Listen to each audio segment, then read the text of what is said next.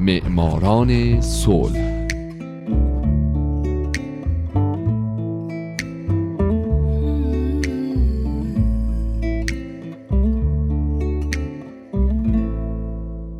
اینجا رادیو پیام دوسته و حالا نوبت می‌رسه به معماران صلح.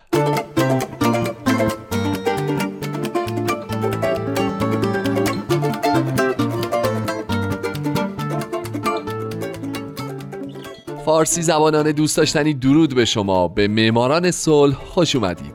برنامه که می‌پردازه به زنان و مردان و مؤسسات و سازمانهای دولتی و غیر دولتی که درست مثل شما به جهانی بدون جنگ فکر کردن و فکر می‌کنن و برای اینکه به یک همچین جهانی برسیم قدمهای بزرگی برداشتن و برمیدارن.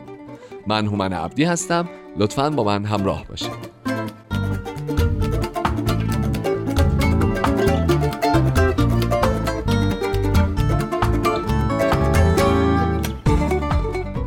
این هفته سال 2005 آژانس بین المللی انرژی اتمی قسمت دوم و پایانی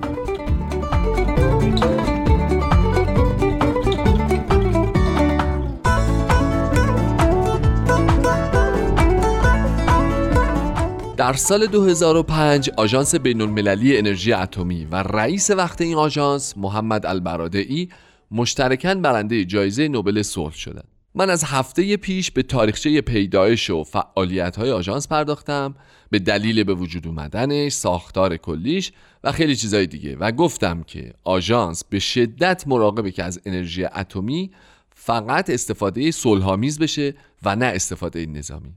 بر همین اساس بسیاری از کشورها حتی اونهایی که عضو آژانس نیستن از فعالیت های اون پشتیبانی می‌کنن اما در همین حال هستند کسانی که از منتقدان جدی آژانس بین المللی انرژی اتمی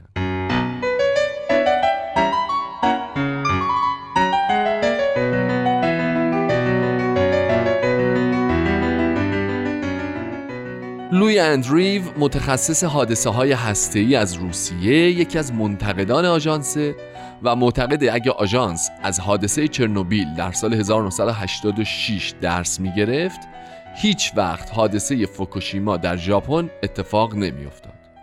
او میگه که آژانس به خاطر حمایت از پیشرفت این صنعت تجربه های خودش رو نادیده می‌گیره. مجله طبیعت هم یکی از منتقدان آژانس و میگه عکس العمل آژانس نسبت به حوادث هسته‌ای فوکوشیما کند و گیج کننده بوده. برخی از دانشمندان دیگه هم معتقدن حوادث هسته‌ای سال 2011 فوکوشیما نشون داد که نظارت کافی بر مراکز انرژی اتمی در جهان از سوی آژانس وجود نداره و دولت ها هم قوانین مربوط به ایمنی رو نادیده می‌گیرن نجم الدین مشکاتی از دانشگاه کالیفرنیای جنوبی معتقده که این آژانس توصیه های استاندارد ایمنی رو ارائه میده اما کشورهای عضو خودش رو ملزم به رعایت اون نمی‌کنه.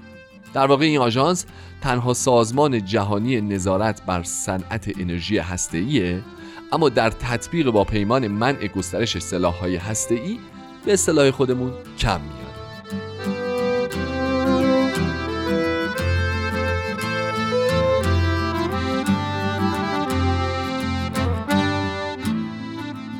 فرایند پیوستن به این سازمان خیلی ساده است. معمولا کشورها تمایل خودشون رو برای پیوستن به آژانس به مدیر کل اظهار می‌کنن و او این درخواست رو برای بررسی به شورا میفرسته.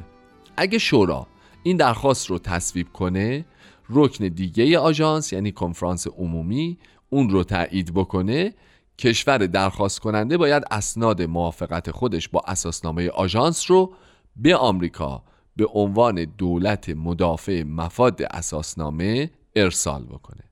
آمریکا هم عضویت کشور جدید رو به آژانس اطلاع میده و آژانس هم کشورهای دیگه عضو رو با خبر می‌کنه. در حال حاضر 165 کشور از جمله واتیکان عضو آژانس بین المللی انرژی اتمی هستند و عضویت چند کشور دیگه از جمله کیپ ورد، تونگا، کومور، آنتیگوا و باربودا باربادوس و ترکمنستان مورد تایید قرار گرفته که پس از مراحل قانونی به عضویت رسمی آژانس در خواهند اومد.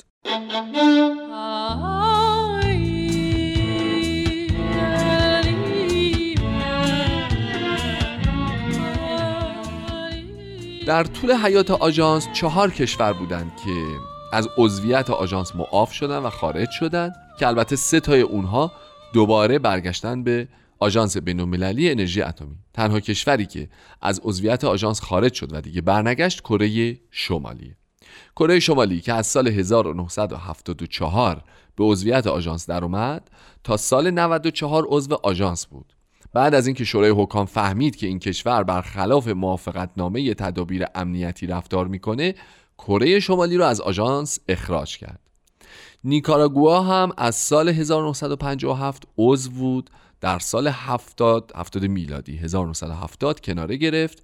دوباره در سال 1977 به عضویت آژانس درآمد هندوراس در سال 1976 بعد از ده سال از عضویت آژانس کناره گیری کرد اما در سال 2003 مجددا به آژانس پیوست. و بالاخره کامبوج که در سال 1958 به عضویت آژانس در اومده بود در سال 2003 کناره گیری کرد و دوباره در سال 2009 به عضویت آژانس در اومد.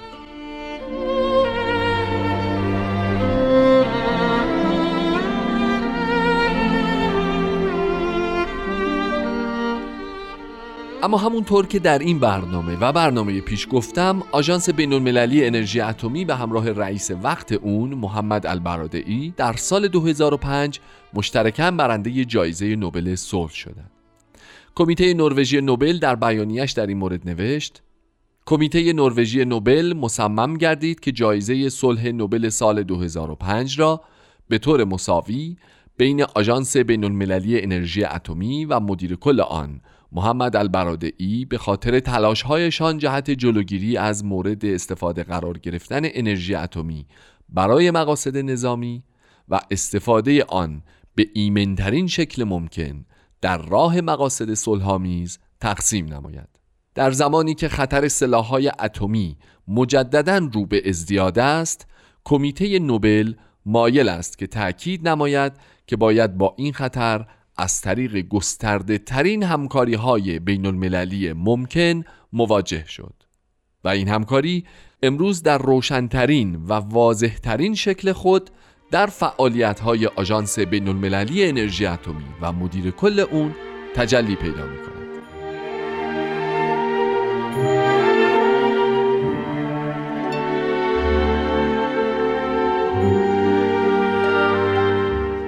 رئیس وقت کمیته نوبل هم در سخنرانی خودش در جریان اهدای جایزه به آژانس و محمد البرادعی از پیشرفت‌های مثبت در زمینه کنار گذاشتن سلاح‌های هسته‌ای گفت آفریقای جنوبی برنامه های هسته‌ای خود را متوقف کرد و بنابراین اولین کشوری شد که دست به توسعه سلاح‌های هسته‌ای زد و سپس آن را رها کرد.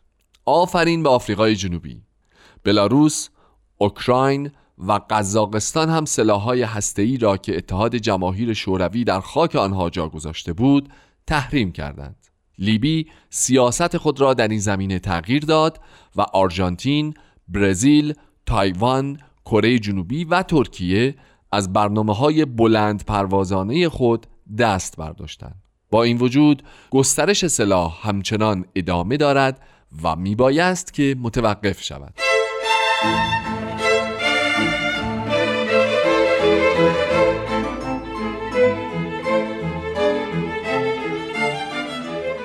رئیس کمیته نروژی نوبل همچنین در جریان این مراسم اظهار داشت. این جایزه که امروز به آژانس اتمی و البرادعی اهدا گردد ریشه در تاریخچه تأسیس جایزه نوبل صلح و درخواست و اراده آلفرد نوبل دارد. چرا که خواست او از بین بردن و یا کاهش نیروهای نظامی به عنوان یکی از سه معیار اصلی برای اهدای جایزه بود. اگر امروز آلفرد نوبل اینجا بود قطعا موافق بود که در دنیای امروز مبارزه علیه سلاحهای هسته‌ای بسیار ضروری تر از مخالفت با حضور نیروهای نظامی است.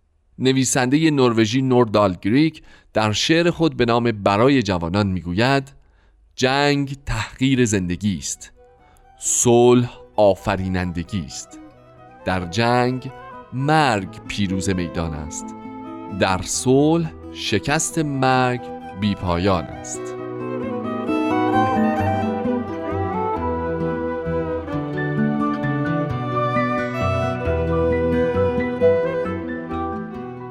دوستان عزیز شنونده برنامه معماران صلح از اینکه به این قسمت از برنامه هم گوش دادید ازتون ممنونم. همونطور که می‌بینین هنوز که هنوز این هوس داشتن بمب اتمی تو بعضی از کشورهای جهان فروکش نکرده. و بدتر هوس استفاده از اون به طوری که حتما تو اخبار دیدین و خوندین گسترش پیدا می‌کنه و بیشتر و بیشتر میشه. حتی گاهی اوقات کشوری مثل کره شمالی هر از چندی دنیا رو به استفاده از این سلاحهای مرگبار تهدید هم می‌کنه. من هومن عبدی امیدوارم که هیچ وقت این اتفاق نیفته و شمایی که قرار برنده جایزه نوبل صلح بشین به این خاطر به این عنوان دست پیدا کنید که باعث خلع سلاح اتمی کامل بین المللی شده باشین. به امید اون روز شاد باشید و خدا نگهدار.